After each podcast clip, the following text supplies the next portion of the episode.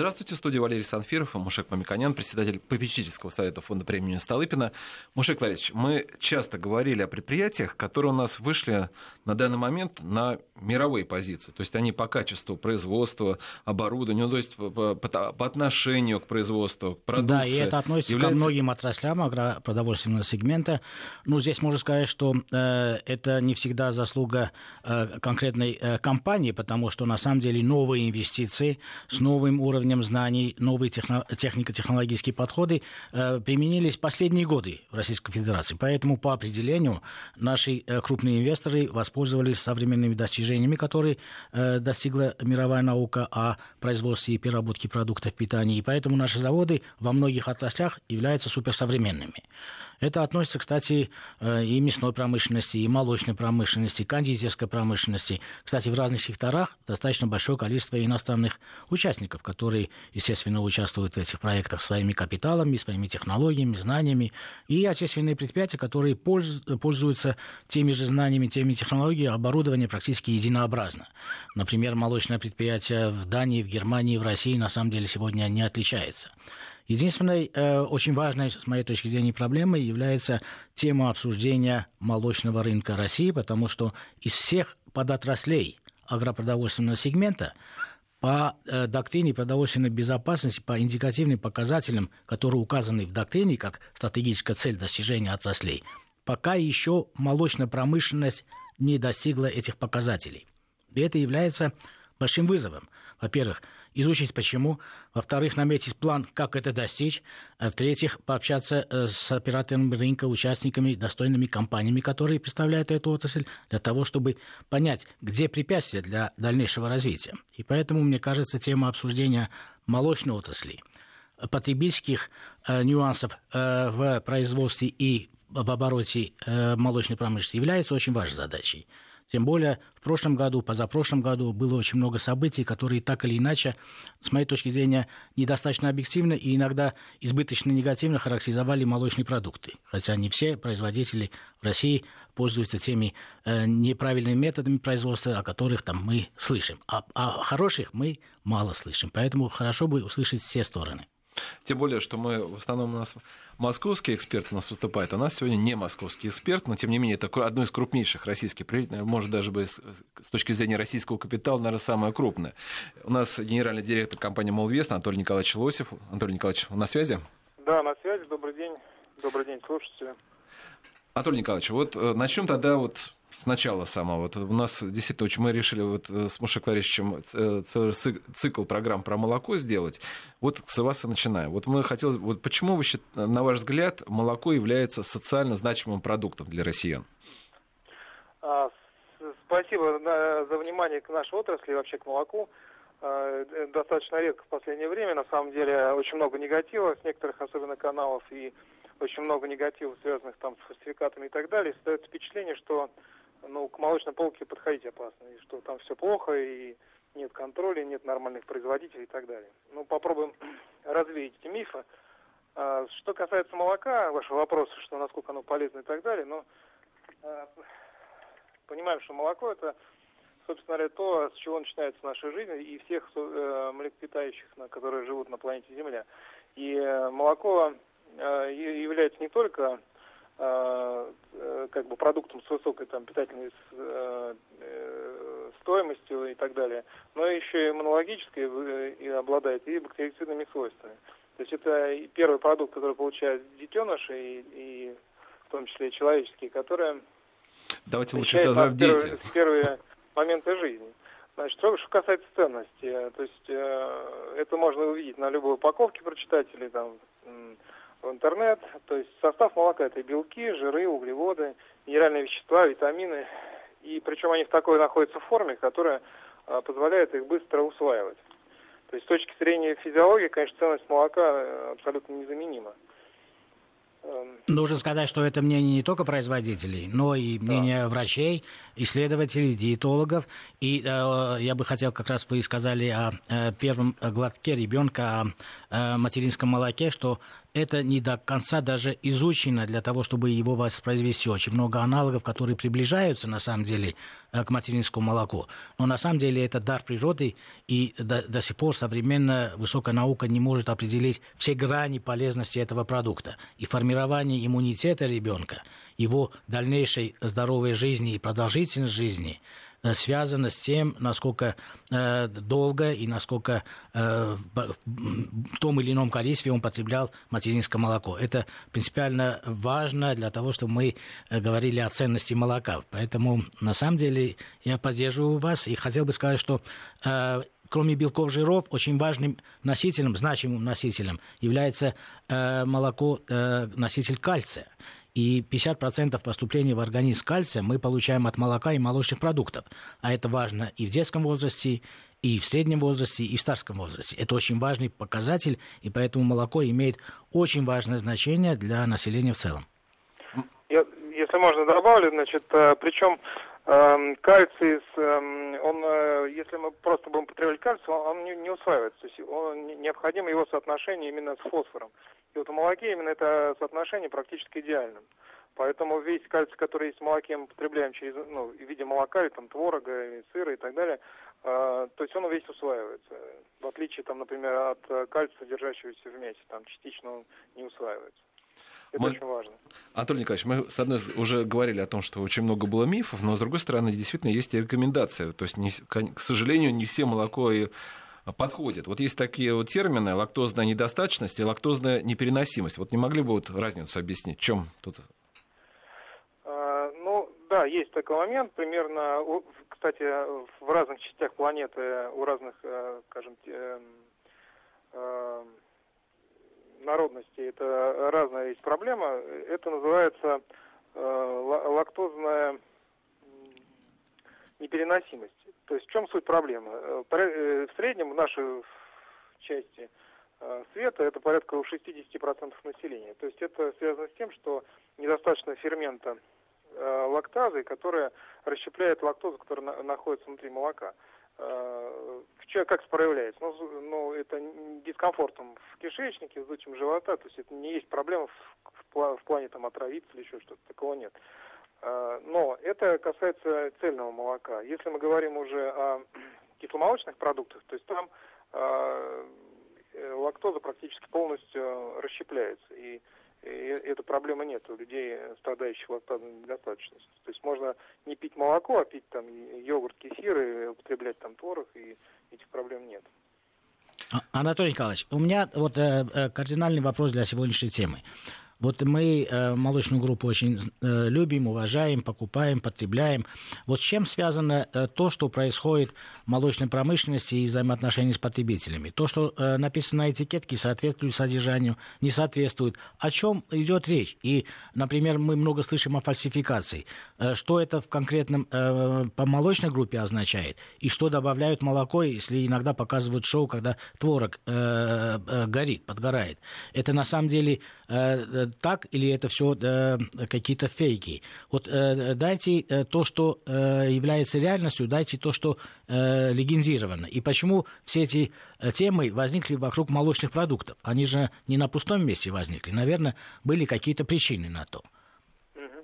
Значит, ну, в целом, скажем, замена натуральных ингредиентов какими-то полунатуральными или, или, скажем, животные на растительные, более дешевые – это свойственно не только там, молочной категории, но и другим. Мы ну, знаем, вы имеете в виду, что да, вместо э, сливочного э, масла э, в разных продуктах применяется тропические масла, да, потому что мы неоднократно говорили на эту тему. Мы говорим о пальмовом масле в данном случае, да, конкретно, если мы говорим о э, молочной ну, группе. Смотрите, э, причины, конечно, экономические.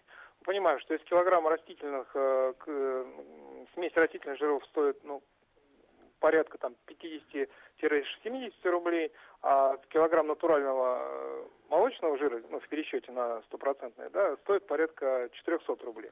То есть разница более чем достаточно для того, чтобы появилось э, желание что, что-то где-то подмешать. Плюс э, развитие технологий, которое сейчас идет в такой жировой промышленности, оно позволило продвинуться и сделать такие смеси жиров, которые при внесении в в частности в масло, оно не дает посторонних э, привкусов. И потребитель часто зачастую не может понять э, эту грань между э, ненатуральным и ненатуральным. А разве это задача потребителя э, понять? У нас же есть Нет, технические конечно. регламенты, есть этикетка, и должно быть соответствие этикетки и содержания.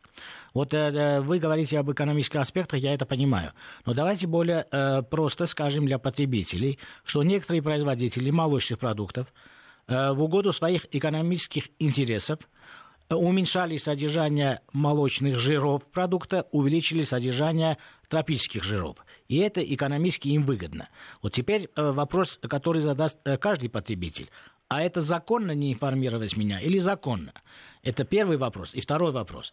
Если на рынке у меня есть продукт, который указан на этикетке, на этикетке которого указано, что здесь применялось пальмовое масло, например – это законно и опасно ли это или не опасно? Потому что я разделяю эту проблему на две части. Если э, определенная биологическая опасность для моего здоровья, если я потребляю пальмовое масло, или у меня только есть интерес не потреблять пальмовое масло, потому что тем самым я содействую развитию молочной промышленности. И то, и другое для меня очень важно. Потому что если только экономическая причина, это одно. А если есть э, медицинская, э, биологическая причина, это второе. Вот как ваше мнение? Да, я с вами согласен. Есть две части. Есть э, э, вещь, которая связана фактически с мошенничеством, когда э, некоторые производители пишут э, на этикетке, ну, допустим, масло, а фактически это смесь э, э, растительных, нерастительных, животных жиров. Но они в этом случае должны написать спред, правильно? Э, по закону они обязаны написать. Либо это э, спред, либо это Э, молокосодержащие продукты, в зависимости от категории там, молочных продуктов.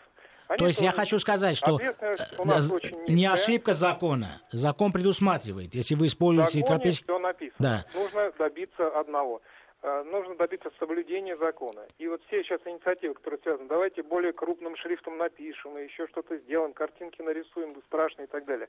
Не в этом проблема. Проблема в том, что добросовестные производители, которые используют э, растительные жиры, они пишут, что да, это спред, либо творожный продукт. И это по-честному и нормально. Человек должен выбрать, да, творожный продукт, он стоит дешевле, у меня нет денег, я его беру, он мне по вкусу подходит.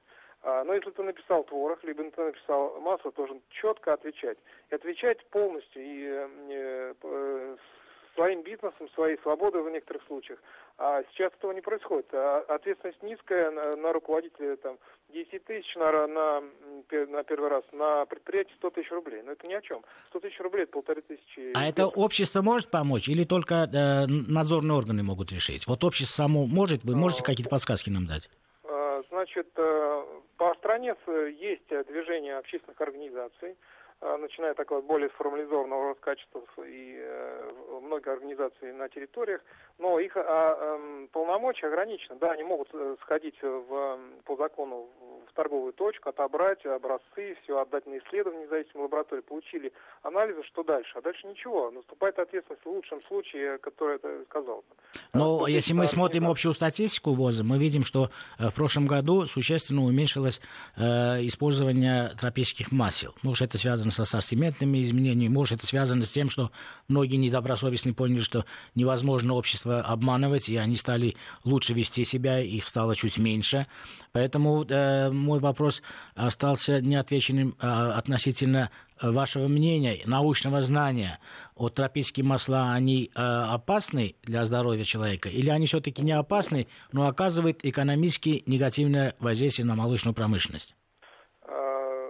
Э, что касается опасности или нет, э, э, мы небольшие специалисты в пальмовых жирах, потому что мы их не используем. Но, насколько я знаю, они имеют раз, различного вида. И есть те, которые можно употреблять э, в, в пищевой промышленности, в, те, ну, в каких-то там отраслях, а есть те, которые идут на, на использование, на производство мыла. То есть, естественно, если это техническое пальмовое масло, то его нельзя. Ну, это понятно, это совсем запрещенные да, вещи. Так. Давайте скажем э, все-таки э, о нашей молочной промышленности не только с точки зрения переработки и предоставления конечных молочных продуктов, А вот э, э, фермы, э, скотоводство, молочное скотоводство, как выглядит сегодня, на ваш взгляд? Какие изменения там произошли за последние 10-15 лет э, с изменением э, подходов государства в агропромышленной э, политике? Вот что произошло последние 10-15 лет? Потому что мы слышим, с одной стороны, что поголовье снижается, но с другой стороны, может, это хорошо, надои увеличиваются. Как структура меняется, больше стало мелких, средних. Я знаю, что у вас великолепные фермы. Вот когда они э, были построены, как они выглядят относительно ферм, которые были раньше? Да, есть ли там люди, то есть как на Западе, что можно полностью автоматически? Да, давайте расскажу в двух словах. Значит, э, политика реально поменялась. Э, Министерство сельского хозяйства сейчас один из фокусов внимания это именно молочное э, производство молока в стране, потому что реально сейчас по балансу не хватает, и мы в виде готовой продукции завозим молочную продукцию из Беларуси, из других стран, которые остались ну, не закрыты по санкционному режиму. Задача сейчас обеспечить страну на 90-95% собственным сырьем. А мы сегодня а... обеспечиваем на сколько? Ну, порядка 70. То есть мы 30% имеем дефицит. Это то, что я да. вначале сказал, что в доктрине продовольственной безопасности показана планка. Около 90% российского рынка должна э, быть э, занята российскими производителями молока. Сегодня мы имеем большой потенциал роста, да. и э, хорошо бы сказать, вот э, тем, там модернизация ферм дает эффект, или все-таки есть препятствия да, для этого развития?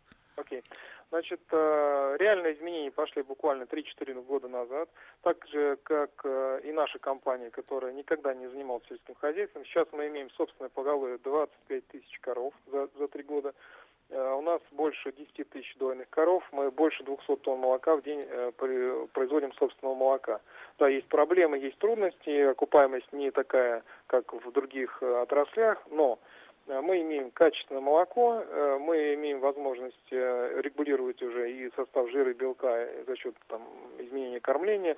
То есть ситуация кардинальным образом начинает меняться. То есть от такой безнадеги и мнения о том, что это убыточно никогда не окупится, в совсем другую сторону. И сейчас, насколько я знаю, несколько проектов заявлено со стороны больших холдингов, которые растеневодческих, которые, которые не занимались так вот целенаправленным молоком на строительство фермы и на получение заявки на получение государства. Анатолий Николаевич, очень важна доходность. Вы сказали, что да, вроде мы, мы сейчас э, в равновесии. Это означает, что высокой доходности в этой сфере нету производства самого молока, Нет. да? Э, но... Инвестировать без субсидий невыгодно. Да, но дело в том, что э, если смотрим э, цену закупки молока в России и цену закупки, э, например, в Европе или в других странах, мы видим, что да, в Беларуси цена закупки даже ниже. Ну и поэтому, наверное, нам они продают. Да, Беларусь но... прошли ситуацию реструктуризации в отрасли порядка 5-6 лет назад.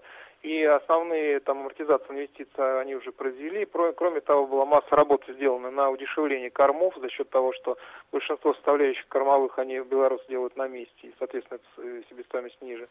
На текущий момент э, закупочная цена сырья, ну, цена молока сырого, да, в стране у нас выше, чем в Европе, выше, чем в Беларуси. То есть у нас порядка 36-38 э, евроцентов а, при сопоставимой базе, а, допустим, в Европе там э, меньше 30. Вот, поэтому... Но это означает, что при той цене, которая у нас есть европейская цена, у нас э, доходность не очень высокая, и только энтузиасты... Э, и любители э, сельского хозяйства инвестируют, да, они делают большую патриотическую работу, но мне пугает вот э, маленькая рентабельность этого сегмента, потому что да. те объемы, которые нам нужны, это 20%, 30% от нашего потребления сегодняшнего, которые и так ниже, чем советский период, мы должны догнать. Это сколько же лет нужно для этого? И вот когда мы говорим о европейской закупочной цены на сырое молоко, Учитывается субсидии, которые э, предоставляет э, Евросоюз производителям, или это а, очищенная то, цена? я говорил про цену, там э, субсидии не учитываются, потому что они постоянно меняются. Есть субсидии там на гектарная поддержка, есть на семью, которая выделяет в Евросоюзе. У нас несколько другие формы поддержки. Это компенсация части стоимости строений, то есть самих ферм, и есть э, компенсация ставки. Но я между нами скажу, что на самом деле огромное количество инструментов поддержки, которые применяются в молочной промышленности, я поддерживаю это. На самом деле они превышают, э, что делается в других отраслях. И поэтому меня э, не устраивает, что из всех э, достижений, которые мы имеем в агропродовольственной сети, только молоко отстает. И поэтому мы хотим найти, где источники этих потерь или где возможный рост эффективности. Потому что то, что вы сказали, получается так, что мы одновременно должны в большей степени смотреть за снижением издержек, потому что вы говорите, в Европе закупочная цена э, больше 30 евроцентов. У нас э, такая, же цена. При, э, при этом у нас доходность очень маленькая. Да, мы услышали. Тогда в наших условиях, в наших условиях э, зарплаты, труда, кормов и так далее, может быть, мы должны в большей степени уменьшать себестоимость, пытаться программу уменьшения себестоимости делать. Да, С другой да, стороны, и... вы говорите, что на российский рынок поступает много продукции с Беларуси, где эффективность больше получается, потому что они прошли модернизацию. Так что нам больше мешает? Возможности снижения наших издержек – или все-таки импорт внутренний ЕАЭС, импорт, который нам мешает увеличить нашу долю? Вот это очень важный вопрос. Да, у нас э, две причины, внешняя и внутренняя. Внешняя причина, то, что белорусы э, сейчас э, экспортируют в страну больше, чем сами производят, то есть через Беларусь и под видом белорусских товаров идет продукция из, и сырье из Польши, из Литвы и из, из Украины. Это известные факты. Это первая проблема. И любой рынок, э, так же как и европейский, защищают свой внутренний рынок и своих фермеров, так и мы должны эксплуатировать и защищать свой рынок э, внутри. Иначе все наши инвестиции, потому что Евросоюз дает дотацию на вывоз излишней продукции, и нас опять мы вернемся опять к Ну, Анатолий Николаевич, у нас в рамках ЕС единое таможенное пространство. Вот это да. очень трудно сделать. Есть другие инструменты, которые нужно обсуждать, но для этого нужна отдельная программа. А да. вот из но... Беларуси на наш рынок поступает и готовые продукты, и сухое молоко. Да. Вот и еще то, что вы правильно отметили, э, не надо искать где-то кого-то виновных э, своим собственным там недостаточной прибылью, надо искать внутри. То есть у нас три источника, которые мы должны делать. Это эффективность с точки зрения производительности труда, она, она гораздо, мы гораздо больше тратим количество людей э, на единицу там, произведенного молока. Второе – это продуктивность животных. И здесь массу нужно э, вопросов сделать, как замена животных на старых фермах, в том числе, потому что надои у нас в два раза практически меньше, чем европейские. А, второй момент, э, то, что у нас э, своего генетических центров их недостаточно, и те племенные хозяйства, которые формально существуют сейчас, они не дают э, животных то, той продуктивности, которая сейчас необходима для современного скажем, состояние дел. А, и третье, конечно, снижение именно банковской нагрузки, то есть стоимости денег э, во всех э, инвестициях. Потому что стоимость, если без субсидий, то есть стоимость денег у нас составляет порядка 11% годовых, а в Европе там 2%. Да. Не, но нужно иметь в виду, да. что субсидии это существенно э, важная часть. И поэтому, если мы говорим субсидированные деньги, которые в основном используют молочная промышленность, это 5%. Э, и Конечно. если учитываем инфляцию 2 и 3%, это получается те же европейские э, э, деньги, стоимость денег. Да. Это вот. очень важно отметить. Теперь по продуктивности. Ну, вот говоря о последних 15 лет, мы на многих форумах обсуждаем, мы видим резкий рост продуктивности животных. В советский период было огромное количество поголовья, но каждая корова давала молока, сколько хорошая коза. Поэтому сегодня продуктивность э, животных, я могу сказать, что она соразмерна с европейскими некоторыми странами. Но продуктивность, если я на память молочное скотоводство э, вспомню, это около пяти, э, в некоторых регионах Ленинградской области, например, около шести э, тысяч тонн на э, одну голову в год. Эм, европейские страны, или возьмем э, Новую Зеландию, они не стремятся увеличить нагрузку на одну корову, у них около восьми в Европе и э, 8 и 10 есть. Машек, Машек Но можно сказать, что смотрите, это вот незначительно. Это, мы да. услышим ответ э, Анатолия Николаевича Лосева, генерального директора компании «Малвест», уже после новостей. В студии у нас по-прежнему Мушек Мамиканян, и на связи по телефону генеральный директор компании «Малвест» Анатолий Николаевич Лосев. Анатолий Николаевич Мушек Ларисович вам перед новостями спросил, а как у вас на предприятии, с какие надои? Они увеличились по сравнению с Советским Союзом? Потому что там действительно они сильно отличались от того, что было с европейских и американских предприятиях. А, мы оставили несколько старых ферм э, и построили новые. На старых фермах эм, молоко теперь надоивает порядка 6 тонн, это минимальный уровень там европейский.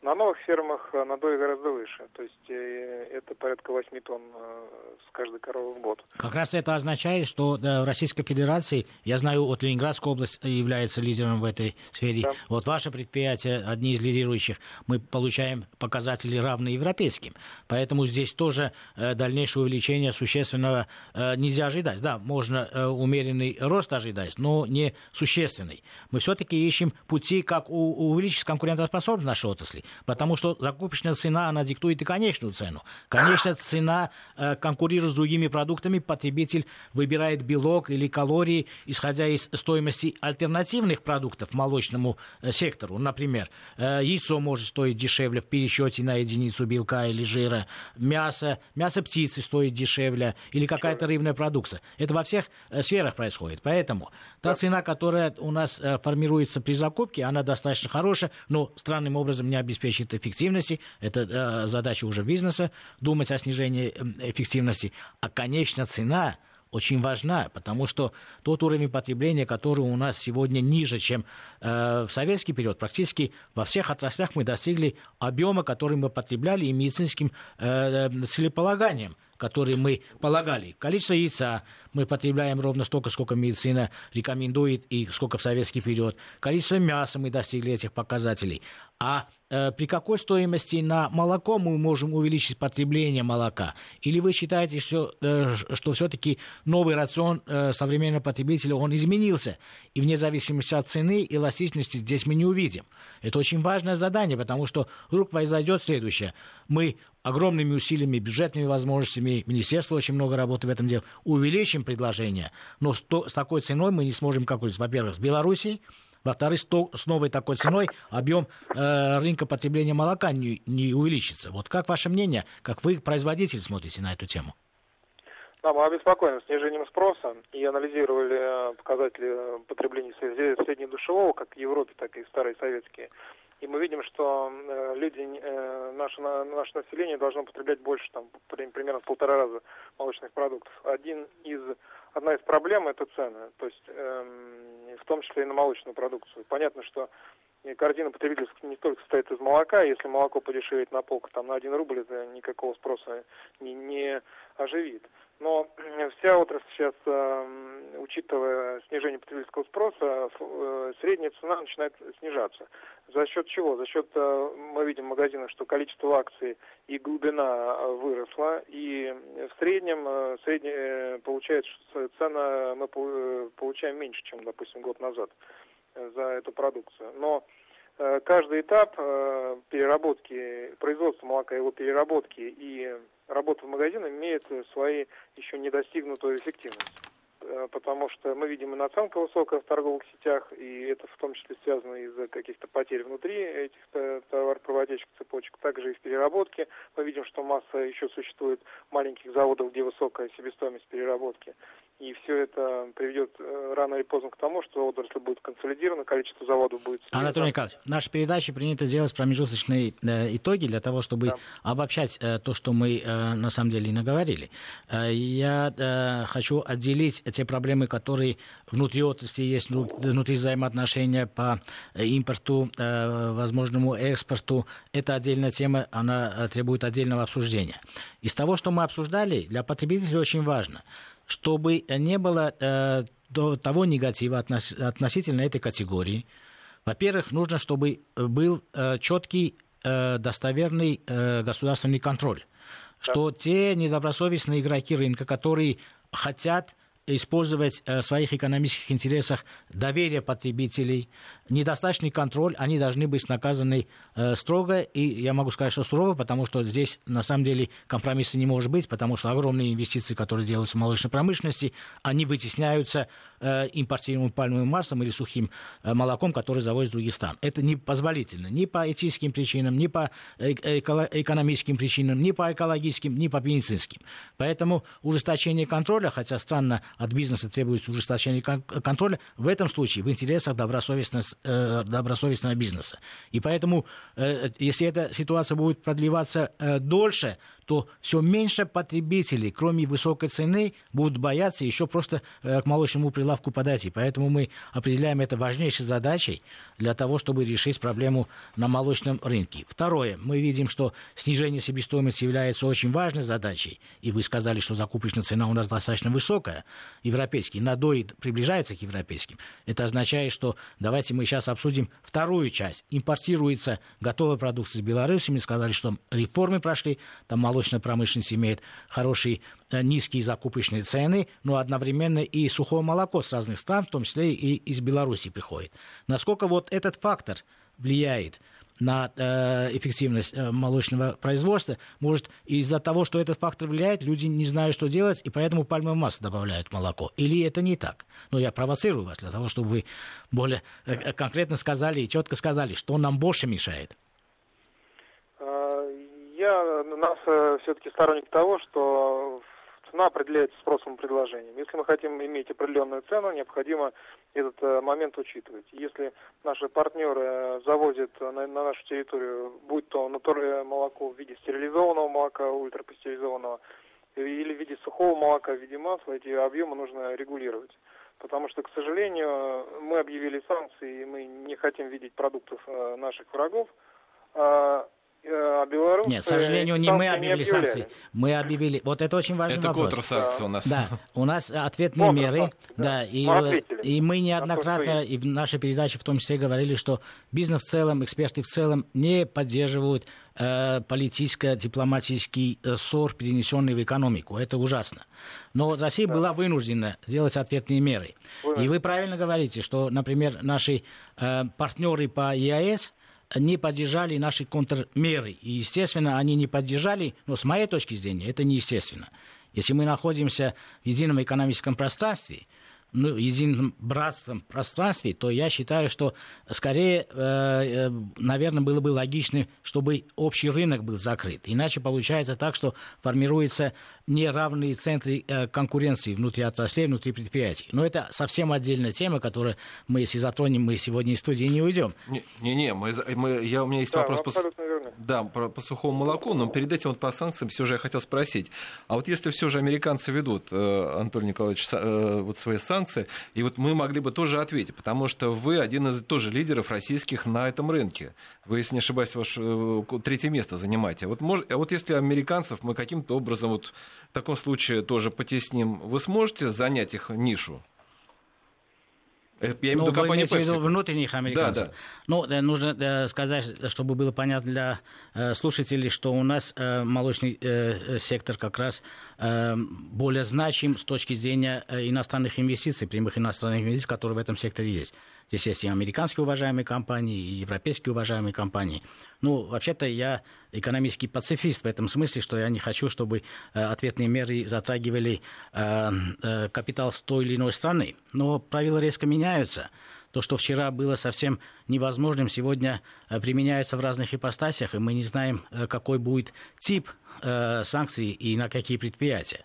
Но ну, вообще-то экономическая война никому не нужна. Я думаю, что и Анатолий Николаевич скажет, что мы в равной конкуренции, в равных условиях должны выигрывать. Но на самом деле эксперты, конечно, прикидывают целый ряд э, каких-то мер, которые могут э, предложить э, правительству. Я не думаю, что наш правительство пойдет на это, ну, в том числе и э, введение невозможности отсюда выводить дивиденды, которые получает за счет нашего рынка, за счет наших потребителей.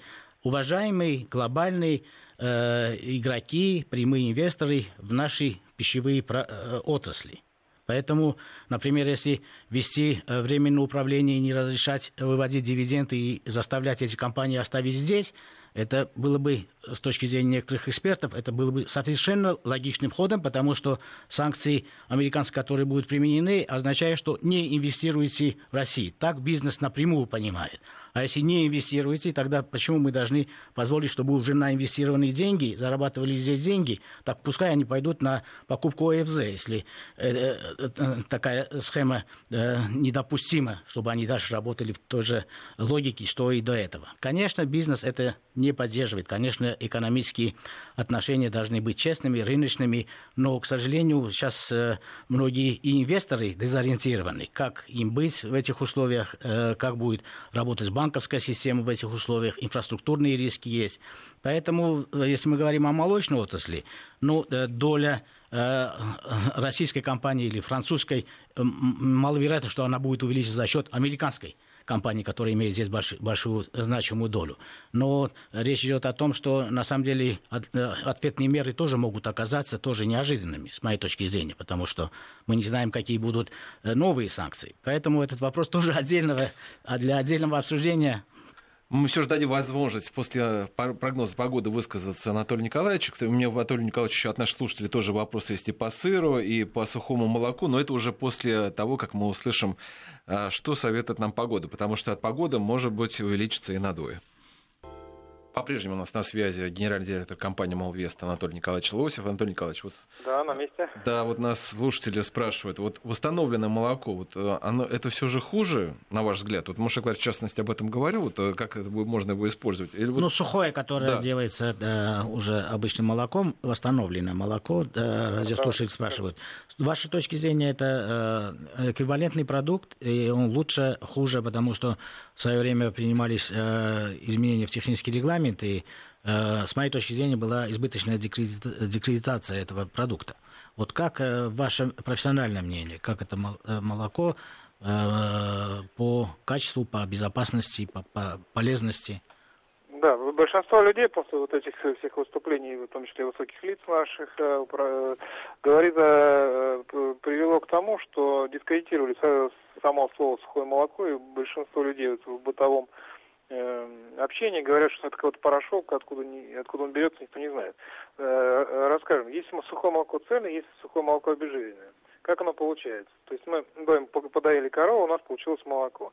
Дальше на специальной установке мы разделяем сливки от э, обезжиренного, э, получается обезжиренное молоко и сливки. Из сливок мы делаем масло, либо сливки в каком-то виде. А обезжиренное молоко либо используется там для приготовления йогуртов и других продуктов, либо его можно высушить. То есть мы удаляем влагу двухступенчато и получается сухое э, обезжиренное молоко. Э, оно э, состоит, в общем-то, из белка и э, других сухих веществ, там лактозы и так далее. И вот когда его мы его восстанавливаем? Когда восстанавливаем, мы обратный процесс делаем. То да. есть добавляем воды до определенной да. нормы. Мы получаем эквивалентный продукт. Почему да. люди пугаются этого слова? С точки зрения ценности он будет эквивалентен обычному натуральному свежему молоку. А почему вот э, эксперты и отрасли э, предложили, а потом мы говорим, что э, наверху еще кто-то сказал, наверху же не специалисты, это снизу было да, предложение. И почему это произошло, и почему оказалось, что это антинаучное предложение? Точки зрения вкусов, конечно, немножко будет чувствоваться вкус такого перекипяченного молока, и, естественно, оно не по вкусу не сопоставимо с, там, с парным молоком из-под коровы, да. Но есть регионы страны и вообще мира, где не, не растут, не, не выращиваются растения, где нет кормов для животных, где нет, где нет коров. Например, Саудовская Аравия, Арабские э, Эмираты, там порядка 85-90% всего молока это молоко установленное. То есть то, то в виде цельного молока, завезенное с э, Новой Зеландии или из Аргентины и установленное на месте. Или наше Заполярье, там огромное количество жителей и городов. Заполярье, там же невозможно коров выращивать, это же очевидно. И э, в Советском Союзе была целая отрасль построена, подотрасль в, э, в сельском хозяйстве, в переработке. Масса была в каждом практически регионе страны по 2-3 заводов сухого, которые сушили молоко и делали масло, было сделано. А, а зимой, когда молока было недостаточно, его восстанавливали. Ну, это естественно и логично. Анатолий Николаевич, да. вот если мы э, восстановим молоко, заливаем э, в бутылку или в тетрапак, э, обязательно, э, насколько я помню, в тех регламенте написано, что вы должны написать молочный напиток. напиток. Практически мы, мы э, в магазинах это не видим, потому что маркетологи, коммерсанты компании запрещают это делать. Ну, это понятно. Да. А в каких э, молочных продуктах можно использовать сухое молоко, но не обязаны мы выносить на этикетку, что это сделано из сухого молока. Вот какие это группы продуктов? Ну, везде нужно выносить, э, продукт это очень ценно, его используют для улучшения, скажем так. То есть э, используется для приготовления йогуртов, когда нам нужно, чтобы количество белка и густота йогурта была больше, чем... Но в этом случае, например, если мы делаем э, йогурт, используем сухое молоко, мы на этикетке э, должны написать, что используем да, молоко, запис, запятая, сухое молоко, да? Обязан. Жирное сухое цельное или угу. Весь состав обязан нанести. А и... вот э, детские продукты в, в ГОСТовский период, советский период, э, э, обязывали производителей производить детские продукты из сухого молока. Вот сейчас как эта ситуация? Абсолютно правильное замечание сделали. Э, кстати, один из аргументов, развеивающих, что СУСОМ это что-то плохое. В составе детского питания, которое мы все используем для прикорма детей, грудных, основной состав это сухое молоко. То есть оно а, считается более безопасным и э, ценным для того, чтобы удобно. детям оно мы даем. Удобно. Ну, я не думаю, что детская, да, детская продукт делается из-за удобства. Мы, мы же берем дет, банку детского э, питания, там в составе сухое молоко, плюс там сывороточные белки, там всевозможные элементы дополнительные, микро и макро. Э, и все, мы его спокойно разводим в теплой воде и э, даем детям. И мы этого не боимся. И вдруг э, кто-то выступил и сказал, что, ребята, сухое молоко это, это совсем что-то. Не, ну да, на самом деле, Антон Николаевич, как э, есть э, поговорка, что у э, побед много отцов, у поражения, э, поражения сирота, я никак не могу в отрасли найти людей, которые скажут, да, мы ошиблись. Мы в свое время предложили дискредитировать сухое молоко, чтобы бороться с импортом из дальних стран. Я помню эту историю и даже э, предполагаю, э, какие были эксперты и производители внутри. Но сегодня никто не признает, потому что антинаучные предложения привели к тому, что это не работает. И сегодня на нашем рынке присутствует продукция и э, соседних наших стран, и много внутри стран. Мы, э, с моей точки зрения, э, способствовали, не мы, а вот э, это решение, способствовало формированию отдельных предприятий, которые сегодня называются или накопители, которые только восстанавливают, перемешивают с натуральным, и уже прослеживаемость не видна видна. И поэтому э, очень важная программа прослеж... электронной прослеживаемости товаров в России, том, особенно она значима для пищевой промышленности, она каждые полгода откладывается, потому что молочная промышленность и не готова, и э, против этого, и опять мы перенесли эту важную программу на, э, лет, летний, да, на летний период. Поэтому э, здесь э, вопрос э, не совсем простой. Да, вопрос непростой, не готова не только перерабатывающая промышленность, но и ветеринарная служба на местах. То есть они не оснащены достаточным оборудованием и у них недостаточно персонала, чтобы все это запустить, чтобы это превратилось в реально работающий механизм, а не просто там очередное там выписывание очередной там, ну, условно говоря, электронной бумажки, чтобы это все формально работало. Но это нужно делать, потому что иначе мы порядка не уйдем. Анатолий Николаевич, у меня, кстати, вот такой вопрос, что э, сейчас употребление, потребление молока в России где приблизительно на четверть меньше, чем при э, Советском Союзе. Но понятно, что ситуация меняется в лучшую сторону, увеличивается, приблизительно к 300 э, литрам на человека выходит. А мне, но при этом молоко оно всегда было по цене-то, в принципе, до, доступно всем. А где вот оно падает, потребление? Все же, казалось, москвичи-то, вот, жители Петербург, они более такие обеспечены, может, могли бы себе э, покупать столько же молока, при Союзе, но покупают меньше. В регионах его употребляют столько же или тоже упало? Э, тоже потребление упало, и в том числе и э, цена, но и не только, потому что если раньше популяризация молока начиналась из детского возраста, и э, не зря во многих странах мира, в большинстве, в большинстве стран, разработали общую государственную программу детского питания. То есть дается молоко 200 грамм каждому ребенку в школьном возрасте. И недавно, как недавно, 10 лет назад больше, Китай также принял программу. Причем, как китайцы сами говорят, что это было после исследований их институтов питания о том, что и они пришли к выводу, что китайцы на 8-10 э, сантиметров ниже, чем японцы, при том, что, в общем-то, э, генотип нации одинаков. И э, разбирая эту проблему, они выяснили, что японцы давно, уже несколько десятилетий, кормят детей гарантированно каждый день молочными продуктами. 200 грамм каждый день дают. И в результате мы видим такие успехи. Анатолий Николаевич, я не могу еще, у нас мы предварительно, у нас тоже были вопросы от слушателя. Очень много любителей сыра вот спрашивают, а вам, вам вопрос такой. Вот э, по жирности сыра, по, сухому веществу, это почему так происходит?